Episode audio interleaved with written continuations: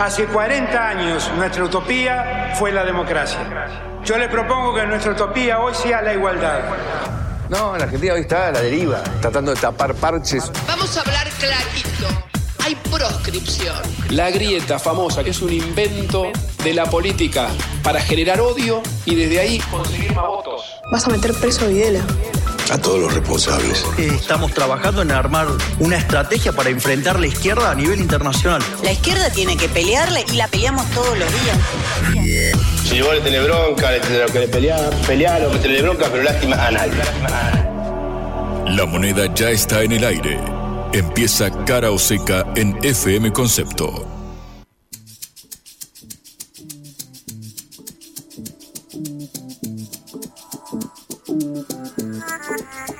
Amigos, amigas, muy pero muy buenas tardes. Bienvenidos, bienvenidas a una nueva edición de Cara o Ceca acá en Concepto, en la noventa y cinco punto cinco. Estamos en vivo cuando pasa un minuto de las cinco de la tarde para informarte, entretenerte, acompañarte, sobre todo surcando la agenda nacional e internacional. Mi nombre es Juan Lehman. Como siempre, estoy acá con Patricia Lee. ¿Cómo andás, Patri? Buenas tardes.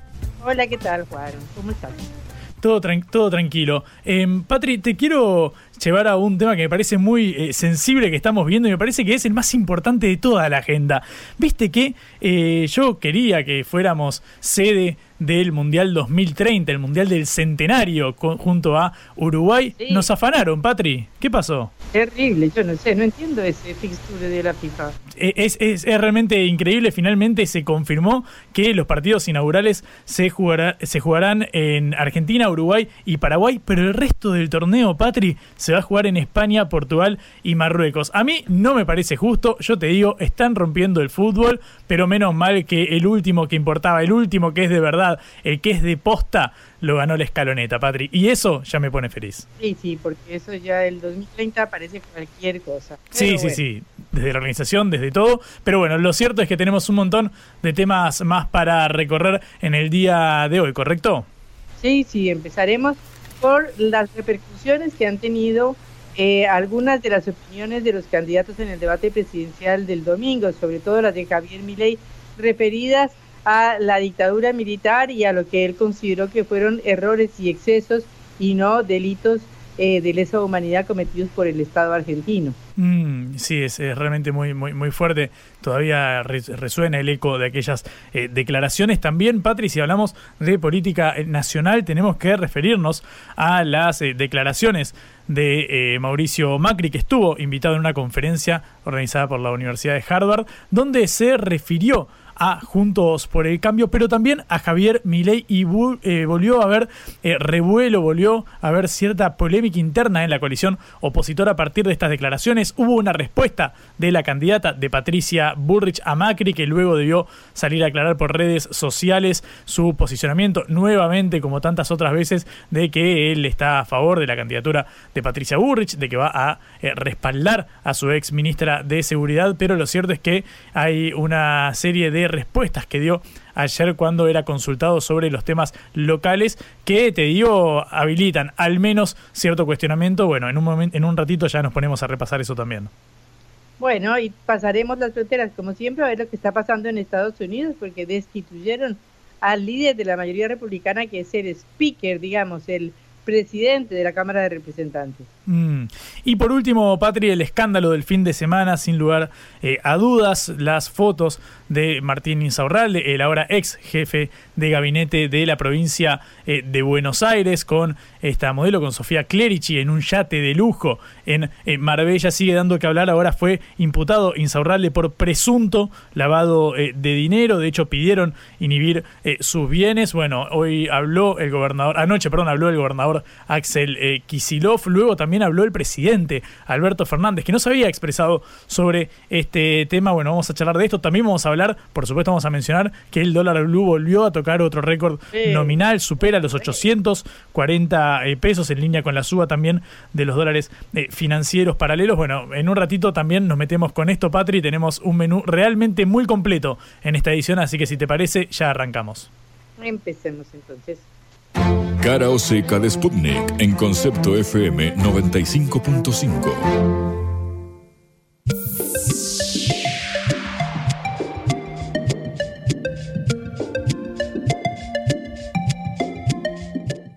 Durante el primer debate presidencial realizado en Santiago del Estero, Javier Milei negó que hubiera treinta mil desaparecidos durante la dictadura en Argentina, asegurando que las cifras son de ocho mil setecientos cincuenta y tres y afirmando que está en contra de una visión tuerta de la historia.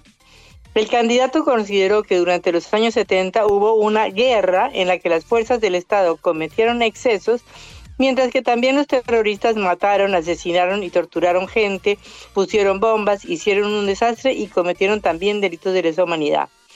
Luego acusó a Patricia Bullrich de Juntos por el Cambio de poner bombas en jardines de infantes, lo cual fue respondido por la candidata diciendo que va a demandar penalmente a Javier Milei en los tribunales. Pero todas estas declaraciones eh, son una negación de lo que durante los cuarenta años de democracia se ha considerado ya una política de Estado, una cuestión que es indudable y que no se puede discutir ni siquiera. Por eso es muy interesante conocer la versión que dio o la opinión que dio el alto comisionado de Naciones Unidas para los Derechos Humanos, Volker Turk, que remarcó la importancia de tener una buena comprensión de la historia a la hora de hacer política y afirmó que fomentar la división no ayuda a curar las heridas. Una cosa que ha hecho en falta en la política hoy en día, no solo en este caso, sino en otras partes del mundo, es una buena comprensión de la historia, dijo. Lo vemos en Europa o en América Latina. La historia es dolorosa en Argentina, en Chile y en muchos otros países. Y una de las manifestaciones de ese dolor son las desapariciones forzosas, las personas desaparecidas por lo que causa a sus seres queridos. Y precisamente por esa misma razón, Turk señaló que las familias siguen sufriendo actualmente por no saber el destino de sus seres queridos, lo cual es horrible. Se siguió refiriendo a su propia experiencia porque es austriaco, entonces habló, per, habló de lo que había sido la experiencia de su país durante la Segunda Guerra Mundial y planteó que el nunca más es una cuestión de Estado, es una cuestión que es prácticamente una cuestión de derecho internacional, una cuestión que reconoce las Naciones Unidas y una cuestión que se ha involucrado y se ha puesto en la conciencia de todos los pueblos. De manera que las declaraciones de Milei fueron, por decirlo de alguna manera, eh, muy suave, eh, muy reprobables desde el punto de vista de los derechos humanos. Precisamente, Ricardo Gilaverda, que fue uno de los jueces del famoso juicio a las juntas en mil novecientos ochenta y cinco, se refirió también a esto hoy en un artículo publicado en un diario local, diciendo que los comandantes de las tres Fuerzas Armadas ordenaron a sus subordinados un plan criminal que consistía en secuestrar a las personas, en mantenerlas en cautiverio, torturarlas y asesinarlas, y que esto dio lugar a la violación de mujeres secuestradas, a la apropiación de los bebés nacidos durante la detención de las madres, al robo de pertenencias de los aprendidos, a tirar personas vivas desde aviones del, en el Río de la Plata, en los llamados vuelos de la muerte, entre otras. O sea, todo lo que cometió la dictadura, todo, los ex, todo lo que según Javier Milei fueron excesos, fue un sistema de terrorismo de Estado, que no fue ni puede ser comparable a los delitos que hayan cometido organizaciones como los Montoneros o el E R P en ese momento en Argentina, que fueron juzgadas, además, durante el gobierno de Raúl Alfonsín. De manera que no existe ninguna razón para que se retroceda en la historia de esta manera y para que un político que puede llegar a ser presidente de la política de, de la Argentina cuestione lo que es una parte ya establecida de la historia argentina. Incluso sobre el número de los eh, desaparecidos, que Javier Milei da como ocho mil setecientos cincuenta y tres, si no me equivoco, eh, hasta periodistas que no son de izquierda para nada, como por ejemplo Hugo Alconadamón en La Nación, publicó eh, hace como quince años atrás un artículo en el que mmm, publicaba eh, los informes de documentos desclasificados, donde mostraba que los militares mismos estimaban que habían matado o hecho desaparecer unas veintidós mil personas entre mil novecientos setenta y cinco y mediados de mil novecientos setenta y ocho, cuando aún faltaban cinco años para el regreso de la democracia. Esto se basaba en un eh, informe que había dado el Batallón seiscientos uno de Inteligencia, que fue uno de los más terribles batallones del, y más eh, sanguinarios batallones del ejército argentino, a su par chileno Enrique Arancibia Clavel, y aparecen documentos que salieron en la Universidad Nacional de Georgetown. De manera que esto es un hecho de la realidad, como decir lo que fue el nazismo para eh, Alemania, lo que fue el nazismo para Austria, lo que fue el nazismo para Europa, o lo que fue la dictadura en Argentina. Son cuestiones que no se pueden ni discutir porque son parte de la historia y parte de la, eh, de la herencia de cuarenta años de la democracia que tenemos. De manera que eh, el hecho de que las declaraciones de Milei hayan recibido tanto repudio a nivel nacional e incluso a nivel internacional demuestra la importancia del tema y demuestra que no nos podemos olvidar nunca de algo que, como decía la película eh, famosa de Ricardo Darín del año pasado sobre el juicio a las juntas de mil novecientos ochenta y cinco, no se puede repetir nunca más. De manera que eh, puede discutirse, puede discutirse el papel que cumplieron los montoneros, las organizaciones eh, armadas, pueden discutirse sus crímenes, pero nunca se puede poner en, en una igualdad, nunca se puede considerar que fue un exceso de un gobierno, ni se puede considerar que fue una guerra porque no había otro bando en esa guerra y no se puede retroceder a lo que de, eran los argumentos para defenderse que tenían los militares eh, cuando fueron juzgados en el año ochenta y cinco. O sea que, eh, afortunadamente, a nivel internacional y a nivel nacional, eh, ha existido una reacción muy grande frente a estas posiciones para eh, mantener una de las conquistas fundamentales de la Argentina en los últimos cuarenta años, que es su democracia. Blanco o negro, sí o no, a favor o en contra. Sputnik para la pelota para reflexionar.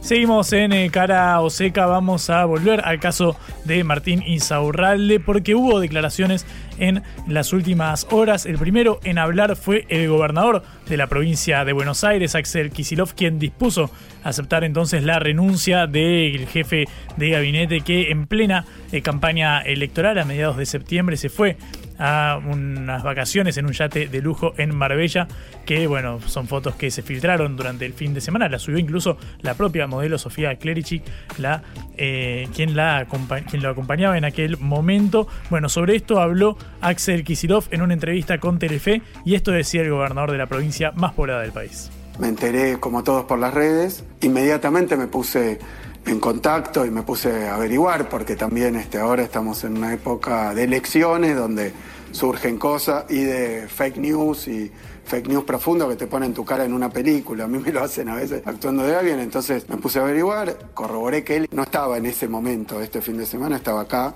estaba en Argentina, pero que eso había ocurrido y bueno, después de unas charlas se resolvió, presentó la renuncia y, y yo se la acepté inmediatamente. Creo que para un caso de este tipo fue muy rotundo como respuesta. Después hay derivaciones, yo lo veo, el, explicaciones para dar, pero lo tiene que hacer él.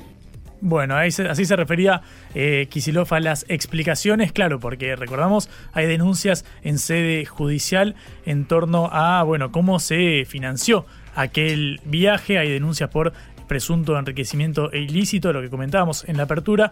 También habló el presidente eh, Alberto Fernández, habló hoy en eh, Radio diez y esto decía el mandatario. Una actitud como la que vimos realmente se admite y destina a un montón de gente honesta y correcta que no tiene nada que ver con esas actitudes, que no piensa en yates, en el Mediterráneo, en, que no piensa en estas cosas, que mm. tienen una vida austera. Uno puede estar más o menos de acuerdo con Axel, pero Axel es un hombre honesto, indudablemente, mm. que tiene una vida austera. Y, y la verdad es que, que no, muchos, incluyo también, no merecemos ser criticados por eso. Igual este, creo que hubo una, una buena versión de él y, y también que hizo rápidamente la renuncia. Y bueno, usted tendrá que explicar la opinión pública porque... porque yo realmente no creo que la política seamos una casta. Mm. En verdad, la política está llena de gente que quiere servir al otro. Bien, así se refería el presidente a esta casta, la que denuncia justamente Javier eh, Milei. Bueno, primera vez que escuchamos al presidente eh, referirse a este tema. Vamos a hablar sobre política nacional porque, claro, estamos en medio de la carrera presidencial, pero también habrá elecciones en provincias importantes eh, del país. Y vamos a hablar con Raúl Jalil, gobernador peronista de la provincia de Catamarca, que está buscando su eh, reelección. Obtuvo una ventaja interesante en las primarias, en las PASO. Veremos si revalida esto cuando se vote ahí en eh, la provincia norteña. Eh, Raúl, ¿cómo estás? Buenas tardes. Acá Patricia Lee, Juan Lehman, te saludamos. Ah, buenas tardes, Patricia. Buenas tardes a toda la audiencia. Muchas gracias por atendernos primero por, por esa deferencia. Raúl, antes de ir a la, a la política nacional y a lo que va a suceder en Catamarca, eh, ¿qué lectura te merece todo el episodio eh, Insaurralde? Eh, bueno, yo primero tengo un gran aprecio y admiración por el trabajo que viene Axel, haciendo Axel Kicillof, ¿no? Lo, lo conozco como gobernador, eh, como gestor, y tengo un gran aprecio personal. Bueno, después de lo demás, es como que no opino, creo que hay las decisiones personales tienen que ser resueltas en el ámbito personal y por cada persona, ¿no? Mm, pero algunos se refirieron a esto como un error, y bueno, hay una denuncia penal de, de por medio. Eh, ¿Para vos el viaje a Insaurralde constituye un, un error o, o es algo más? No, yo comparto lo expresado por nuestro candidato a presidente, ¿no? En el sentido de que eh, creo que ha sido un error, pero creo que el tema eh, de la vida personal de cada uno, de cada dirigente, este... es un tema que, que, que se lo tiene que pensar y dialogar a través de él. Yo creo que ha sido, como dijo el, el, el, nuestro candidato a presidente Sergio Massa, comparto lo que ha hecho Insaurralde, la renuncia como candidato y la renuncia como este, jefe de gabinete. Eh, pero bueno, yo le digo que creo que Axel Kicillof está haciendo un gran trabajo en un momento muy complejo de la economía internacional y nacional por muchos factores, ¿no? Digo, por la deuda que nos ha dejado Macri, por la sequía, por la pandemia, por los conflictos geopolíticos que estamos teniendo inesperados, y este, en ese sentido este, creo y confío en, en la capacidad de gestión de Axel, ¿no? Mm. Raúl, ahora sí, yendo a la, a la eh, campaña, en Catamarca, bueno, vos eh, fuiste el, el, el más votado, es decir que, si no me equivoco, hay serias chances de que seas reelecto, y también hubo una diferencia importante con respecto al voto a Javier Milei en la provincia, ¿correcto? Sí, acá en el norte argentino para nosotros es una gran oportunidad que Sergio siga siendo nuestro eh, presidente de la nación, o que sea el presidente de la nación. Él este, tiene una mirada federal y del norte argentino muy importante, eh, y también eh, ha recorrido el norte argentino en, en varias oportunidades, pero bueno, eh, esto es política, el mundo está cambiando, digo, desde la sequía y el cambio climático hasta la inteligencia artificial, es muy importante este, seguir trabajando.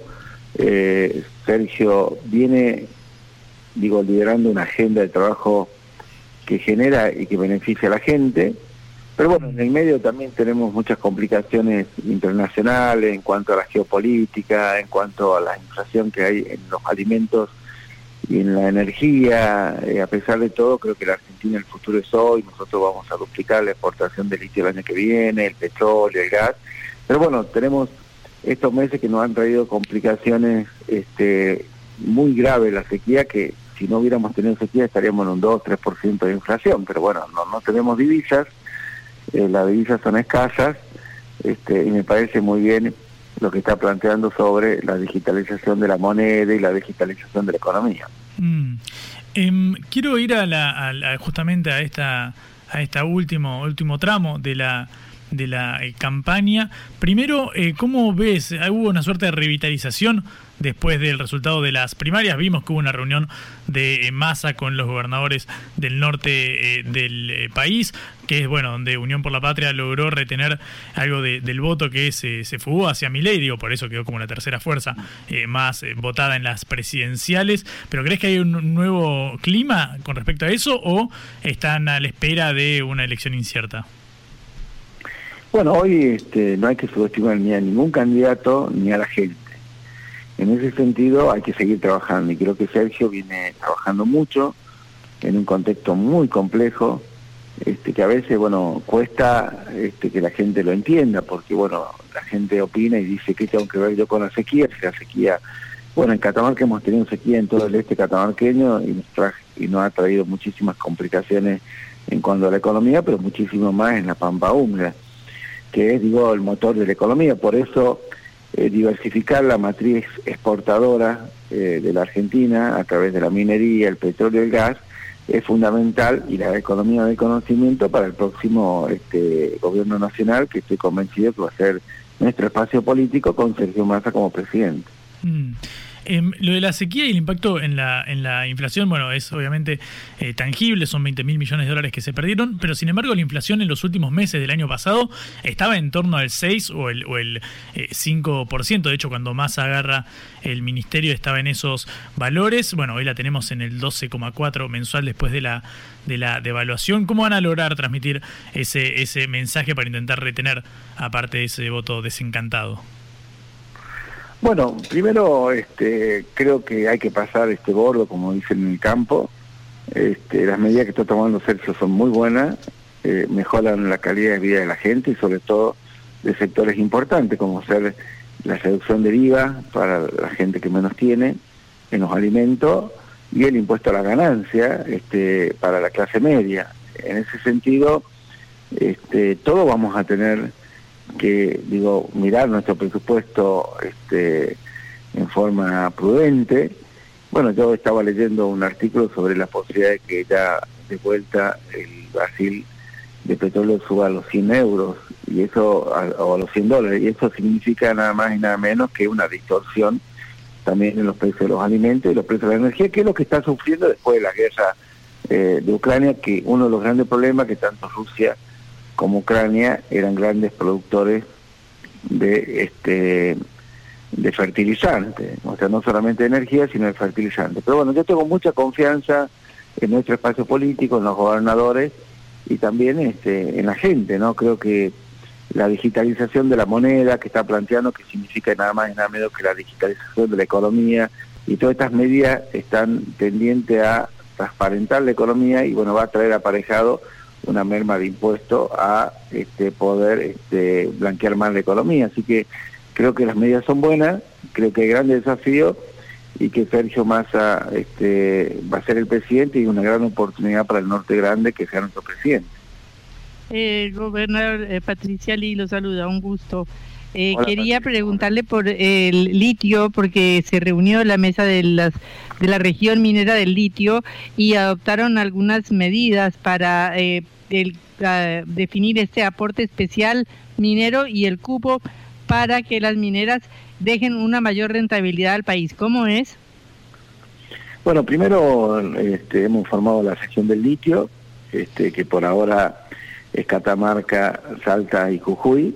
Estamos conversando con las empresas, las empresas eh, que explotan eh, este mineral nos han ofrecido la cantidad por nota, la cantidad que se necesite para la industrialización, pero bueno, lo queremos hacer por una por una reglamentación este, de la región, porque ya estamos constituidos como región de acuerdo a nuestra constitución, y también vamos a tener algunas conversaciones con las empresas que producen, pero...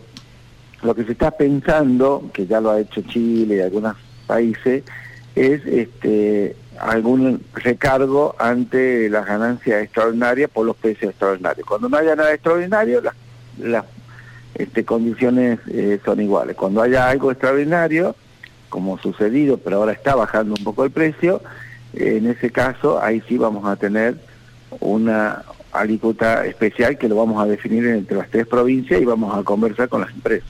Mm. Eh, Raúl, quiero volver un, un minuto al, al escenario nacional, porque bueno, como gobernador de una de una provincia importante para el eh, peronismo, lo contábamos sobre el resultado que tuvieron en las en las primarias y en tu candidatura eh, personal a la, a la reelección. ¿Cómo estás viendo el armado a nivel eh, nacional? Porque bueno, vemos que Milei casi arrasó en su candidatura individual a, a presidente, no en el caso de las gobernaciones, porque ni siquiera presentó candidatura en la mayoría de los casos, pero sí en cuanto a su figura eh, personalmente. ¿Cómo puede trasladarse aquel voto a los gobernadores ahora hacia eh, Sergio Massa después de bueno el desdoblamiento de distintas elecciones? Bueno, primero, donde hubo elecciones a Poder Ejecutivo, caso entre Río, Catamarca, Buenos Aires y Cava, este, el sector de los libertarios salieron terceros. O sea, cuando se juega este, la decisión de la gestión, si uno analiza el mapa, este, la gestión este, ha sido valorada tanto en el peronismo en algunos casos como en Cava por eh, Juntos por el Cambio. Segundo, este, yo estoy convencido que bueno, hubo problemas, hubo la pandemia, la guerra, bueno, son muchos factores que nos han traído a nosotros eh, a una situación muy compleja de la economía nacional y también producto de la internacional. Hay algunos problemas como la sequía, que bueno, fue, eh, digo, el último, si Dios quiere, esperemos que, que empiece a llover, porque bueno, hoy vienen pronosticando los meteorólogos que vamos a tener eh, lluvia, pero todavía no estamos teniendo este, lluvia, inclusive está en riesgo en algunos lugares la cosecha de trigo. Por eso creo que la Argentina del futuro es hoy, la minería es fundamental, lo que estamos haciendo con la mesa de litio es muy importante, eh, el petróleo y el gas, lo que está haciendo este, el presidente Alberto Fernández con el, este, eh, el, este, el gasoducto es muy importante, eh, y bueno, después tenemos que seguir trabajando este, en otras áreas Este, importante la, como la economía del conocimiento, y la Argentina va a salir adelante, ¿no? Mm. Raúl, por último, el tema de la gobernabilidad ha estado dando vueltas en estas eh, semanas, sobre todo después de que Milei saliera como el candidato y la fuerza más votada en las presidenciales. En caso de que Milei terminara imponiéndose en eh, la presidencial, ¿cómo imaginas el diálogo a nivel parlamentario, pero también con los gobernadores, con quien, bueno, tiene que haber una relación que es fundamental, por ejemplo, para la obra pública? Bueno, yo creo que eh, yo soy una persona de la democracia, vamos a respetar, este, inclusive yo tengo muy buena relación con los opositores, ¿no? Este, de acá, este, intendentes o intendentas. Eh, la gente elige y bueno, nosotros vamos a tener que trabajar este, con lo que con lo que decía la gente, pero bueno, yo estoy convencido que el presidente va a ser Sergio Massa, ¿no? Mm. Raúl, muchísimas gracias por este ratito, fuiste muy amable. Muchísimas gracias, les invito a Catamarca, ¿eh? Les mando un gran abrazo a todos. Será un placer ir eh, para allá a las estancias, me gustaba ahí, casi en límite ah, no, con, con Tucumán. Tucumán no, no, no, no, pero, tam pero también las estancias no tienen un lado que está del lado de Catamarca, ¿o estoy equivocado? Sí, las estancias son en Catamarca, eh, claro. Pero eh, se va por Tucumán, por Catamarca o por Andagala, y ya estamos terminando el asfalto, para las estancias nos quedan solamente quince kilómetros. Mirá, yo, yo habré ido hace unos diez años, era era chico, estaba realmente muy lindo el, el paisaje, así que bueno, pronto, si tenemos la invitación, iremos a transmitir desde allá. Lo espero y muchísimas gracias. Era Raúl eh, Jalil, gobernador de Catamarca, que busca la eh, reelección, hablando sobre la campaña presidencial, también sobre el caso Insaurralde eh, y bueno, sobre la cuestión económica de cara a unas elecciones que para el peronismo van a ser fundamentales. En la vida hay que elegir. Cara o Ceca.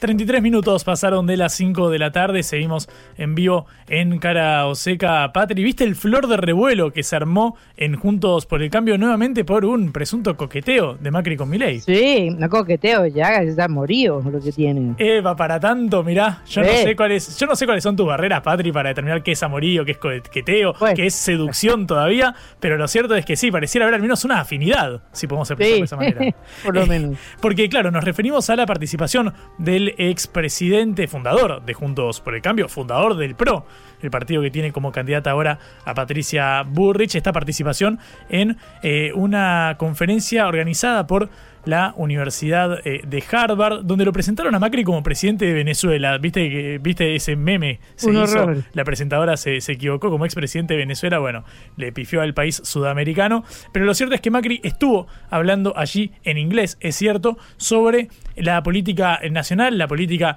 eh, local, y se refirió en algún momento a la cuestión esta que charlábamos recién con el gobernador de Catamarca, la cuestión de la gobernabilidad y a lo que sucedería en una presunta o potencial presidencia de eh, Javier Milei. Recordamos que hasta hace poco le pasaban factura a Macri diciéndole, che, no te muestres tan ambiguo, da un apoyo directo a tu candidata. Bueno, Macri habló así sobre un potencial gobierno del libertario. We are going to win the election, but in case that, that doesn't happen and he wins the election, I expect that our coalition will support any reasonable reform at the Congress so Argentina can leave behind this tricky system in which we are.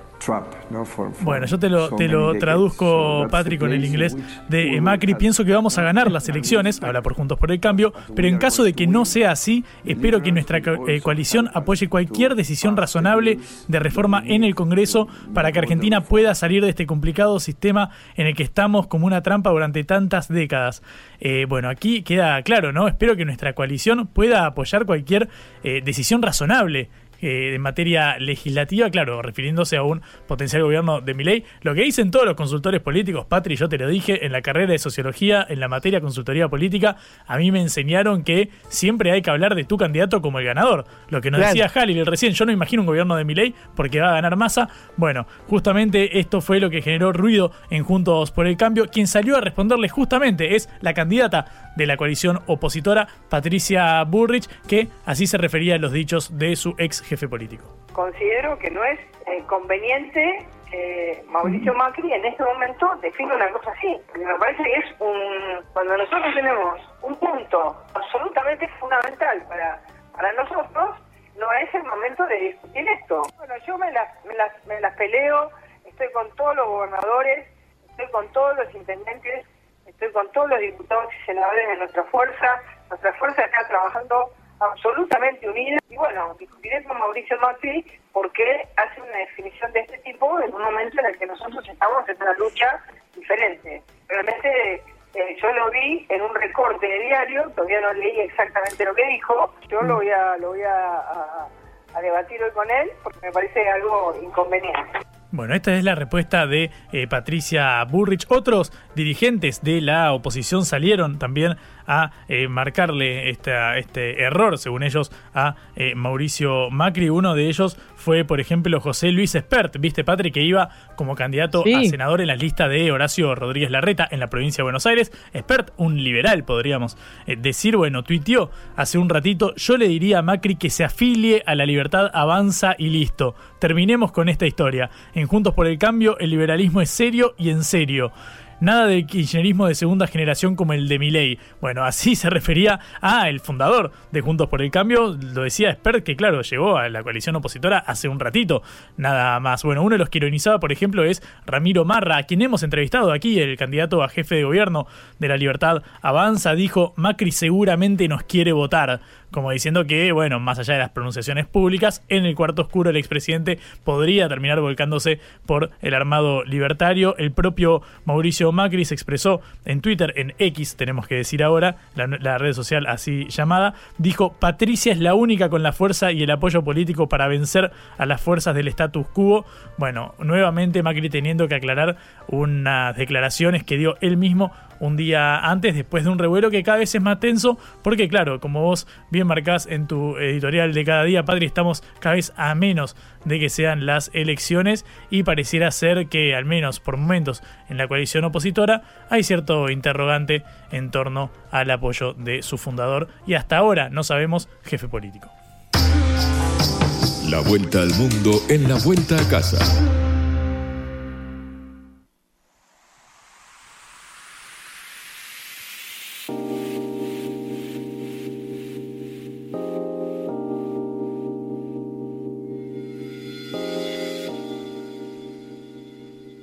Kevin McCarthy, el líder de la mayoría republicana en el Congreso de Estados Unidos, fue destituido de la presidencia de la Cámara de Representantes en la primera votación de la historia de ese país en que se expulsa al jefe de los congresistas, que es además el tercero en la línea de la sucesión presidencial.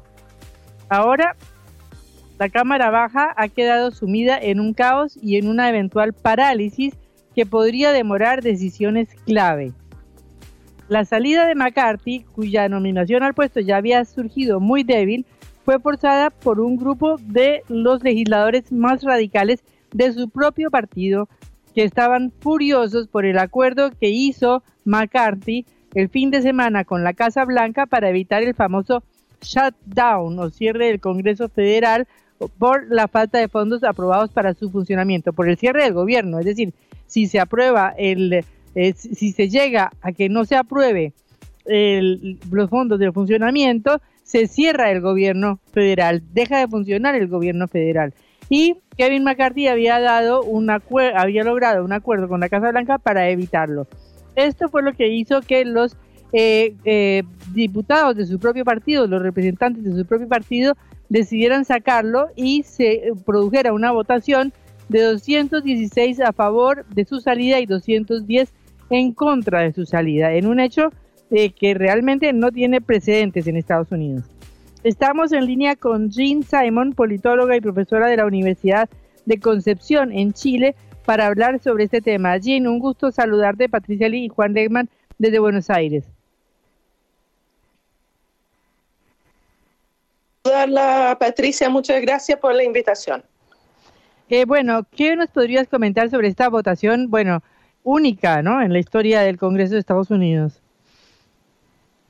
Sí, es que justo eh, yo imagino que se recuerda cuando se inauguró el nuevo, el nuevo periodo eh, reciente, hubo una, bueno, uno se ganó el Partido Republicano con mayor escaños dentro de la Cámara de Diputados o House of Representatives, y como consecuencia hubo un cambio cierto en liderazgo, pero para lograr ser presidente de la Cámara necesitaba justamente eh, los votos de una, un grupo más radical de los republicanos, y demoraron, demoraron, demoraron, demoraron, como eso se hizo también, algo que nunca, me parece, no había pasado en como cien años, eh, quince votaciones antes de finalmente aprobar.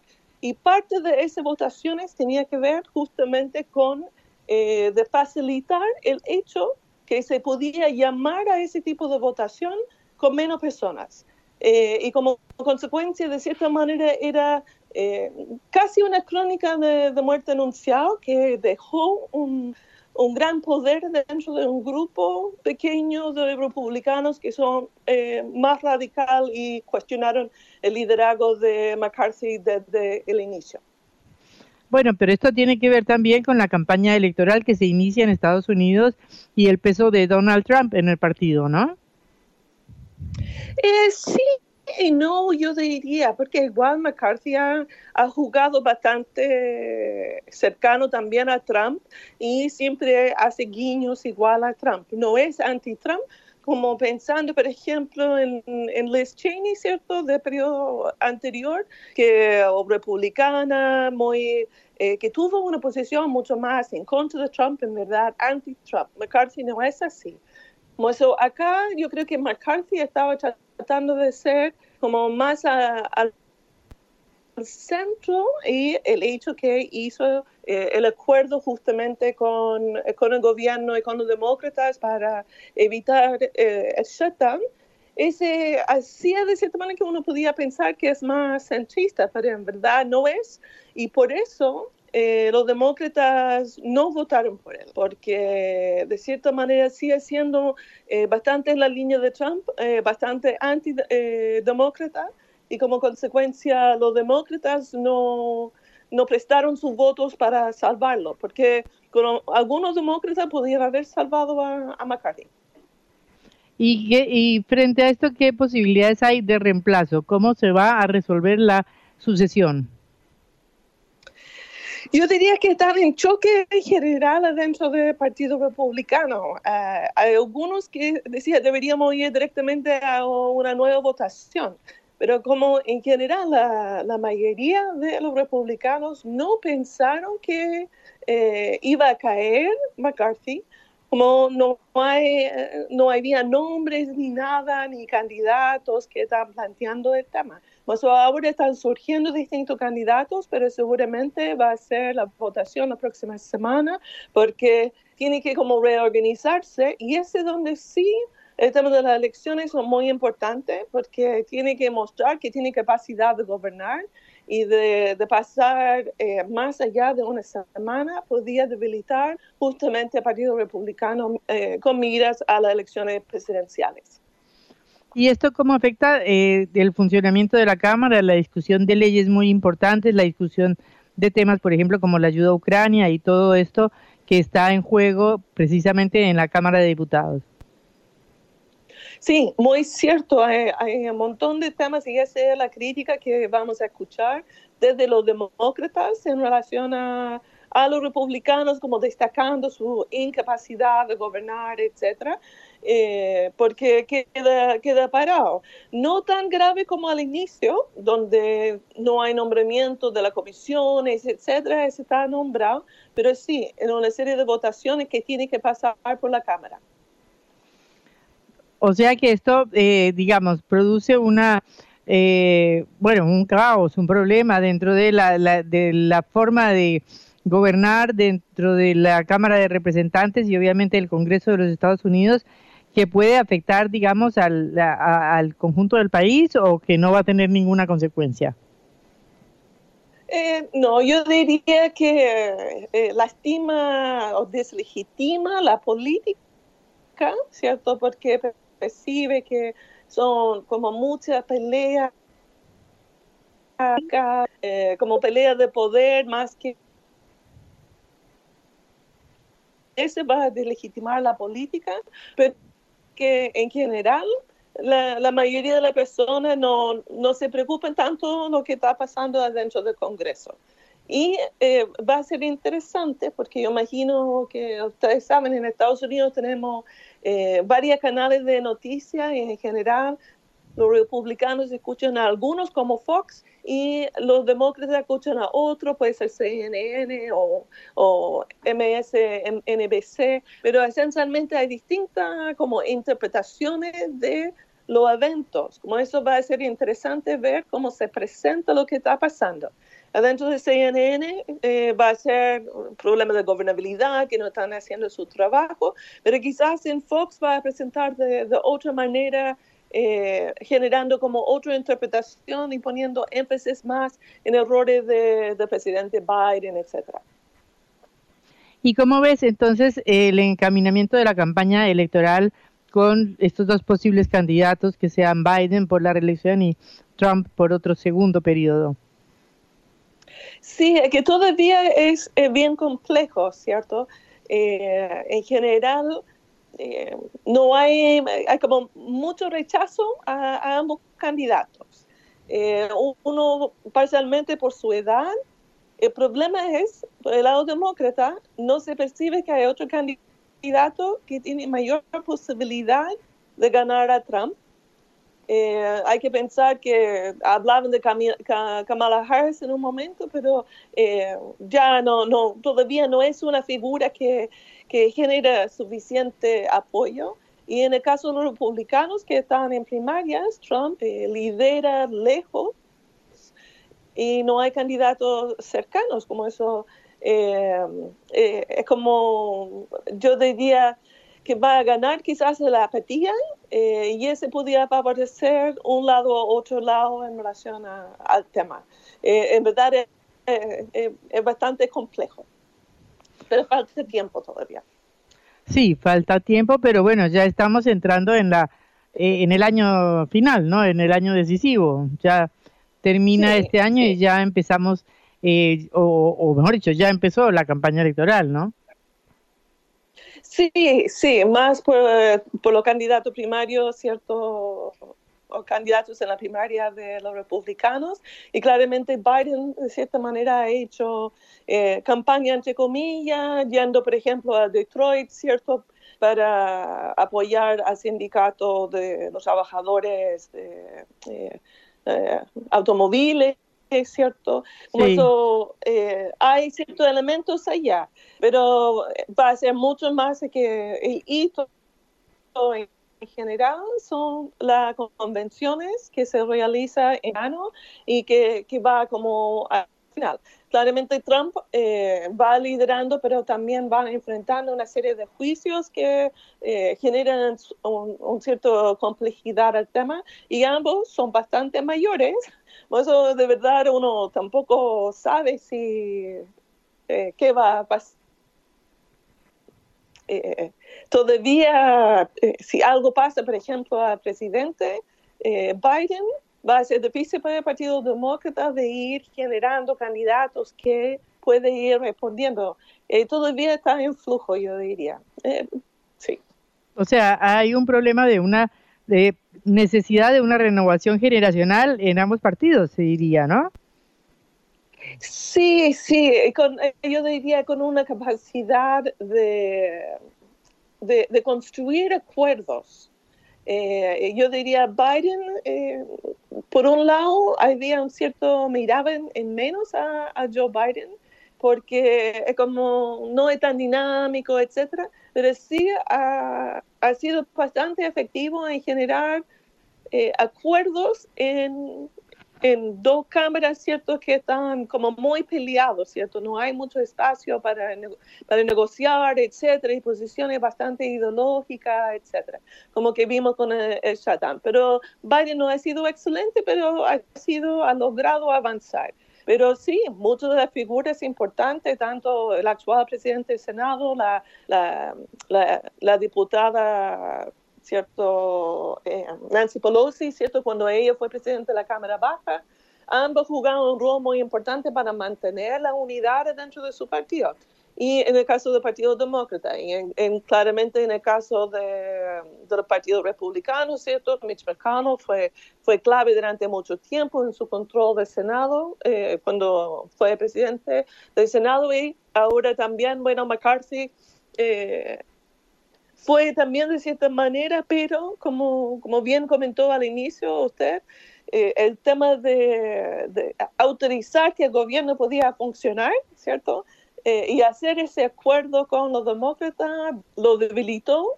Eh, yo creo que él no esperaba eh, esa votación en contra, a pesar que estaba presente desde el inicio de su mandato. Claro. Bueno, Jeanne, muchísimas gracias por estos minutos en Cara o Ceca. Hasta luego. Hasta luego.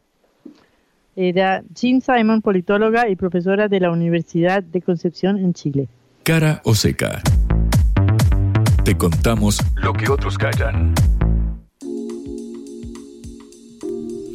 Patri, seguimos en Cara o Ceca y hay que contarte lo que otros callan. Esto no sé si lo calla mucha gente porque lo estoy viendo en todos los medios. Vuelve a subir el eh, dólar blue, la moneda paralela, ocho, la cotización sí. paralela. Sube treinta y tres pesos más, marca un nuevo récord nominal. Está a ochocientos cuarenta y tres en este momento. También subieron los eh, dólares eh, financieros. Esto se da después de una nueva ronda de ventas del Banco Central. En este caso se desprendió de ochenta millones de dólares. Recordamos que venía después, venía con más de treinta jornadas consecutivas comprando eh, divisas, lo cual es una buena señal. El tema, claro, que alertaban distintos analistas financieros es que no estaba comprando lo que uno esperaría en caso de eh, cotizaciones o, o al menos eh, sí, cotizaciones favorables a quienes liquidan las exportaciones. Recordamos que tras la devaluación dentro del paquete de medidas se lanzó una especie de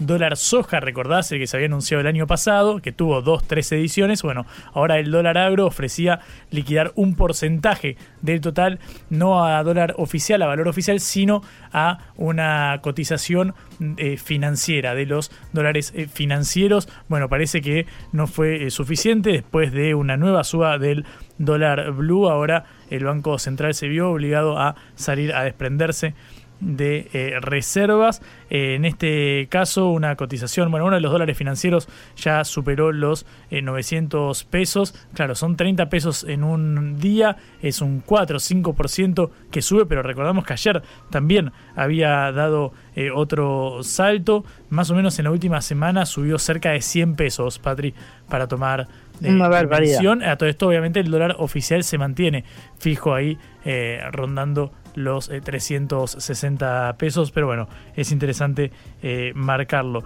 Después, eh, Patri, te quiero mencionar que eh, el coloquio de IDEA, este foro que reúne a los principales empresarios eh, del país, recordamos, quieren tratar temas como el mercado laboral, buscan presionar por una reforma eh, impositiva, por el ajuste del gasto eh, público, pero esta vez no contará con la presencia ni de Javier Milei ni de Sergio Massa. Bueno, Milei va a preparar eh, una reunión con empresarios, le está organizando el eh, presidente del Banco de, eh, de Valores, que es Juan Napoli, que es candidato a senador de La Libertad eh, Avanza, y a cincuenta cuadras nomás del eh, Hotel eh, Sheraton, donde está pre- eh, presentándose el coloquio Idea en Mar del Plata. Sergio Massa tampoco va a ser de la eh, partida. Recordamos, quieren presentar los empresarios veinte propuestas que ellos llaman realistas para favorecer el desarrollo en eh, el país. Bueno, Milei organizó su propio encuentro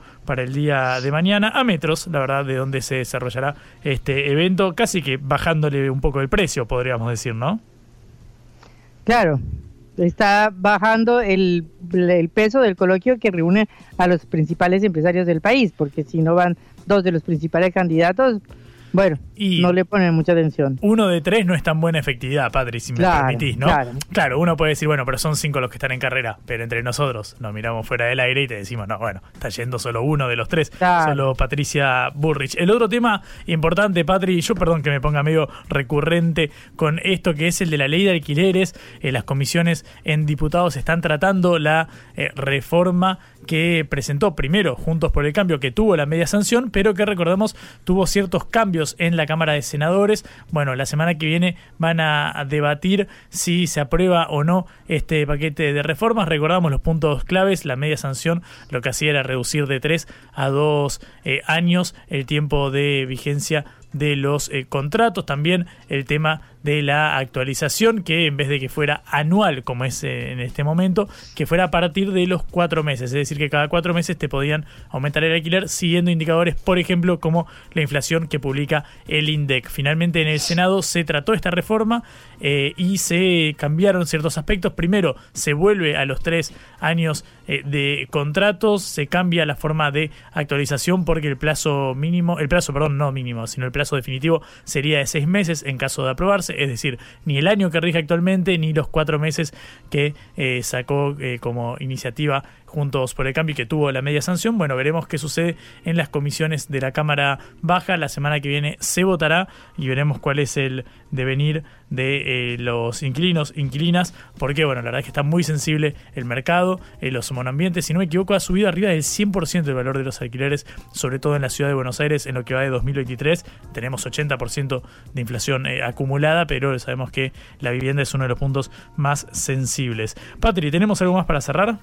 Y así, una cortita, cortita. El expresidente José Mujica de Uruguay respondió a los dichos de Patricia Bullrich, la candidata de Juntos por el Cambio, que en el debate del domingo pasado se eh, comparó de alguna manera con José Mujica y con Nelson Mandela. Eh, dijo, me tildan de violenta, pero no lo soy. Yo era parte de una organización juvenil y siempre lo dije, la Juventud Peronista. Eh, lo mismo le pasó a otros líderes como Mandela y Mujica, o sea, mm. se Eh, se comparó con personajes bastante grandes e importantes de la historia. Y entonces Mujica le contestó y le dijo que él no tiene nada que ver con Bullrich y que es como poner aceite y vinagre, porque los tupamaros, dicen, no fueron una guerrilla sino un movimiento político con armas que tuvo una etapa de formación militarista y luego se quedó sin estrategia y desató un movimiento de masas al que lo mató el éxito y que han tenido que virar en la historia porque la historia no se arregla a los fierrazos. Y luego remató, para rematar a Patricia Bullrich, diciendo, y de Mandela mejor no hablar porque ese porque nos queda demasiado grande ese moreno. Uf, fuerte el Pepe ¿eh? en la respuesta. Exactamente. Patri. Bueno, Patri, tenemos que ir eh, despidiéndonos, como siempre. Esta es una producción de la Agencia Internacional de Noticias Sputnik y por eso nos pueden escuchar en sputnik news punto lat. A Celeste Vázquez en la operación, Augusto Macías estuvo en la producción de este envío y quien capitanea este barco como cada tarde se llama Patricia Lee. Bueno, Juan Lehman, nos despedimos hasta mañana. Hasta mañana, Patri, que descanses. Chau. Chau. Vamos a hablar clarito. La guerra contra las drogas ha fracasado. Se ha producido un genocidio en mi continente. Tenemos nosotros que plantar una sola voz, una sola voz y que América Latina, el Caribe, le diga a los Estados Unidos de Norteamérica, no más golpismo. Y se aplica lo que decía Tolstoy.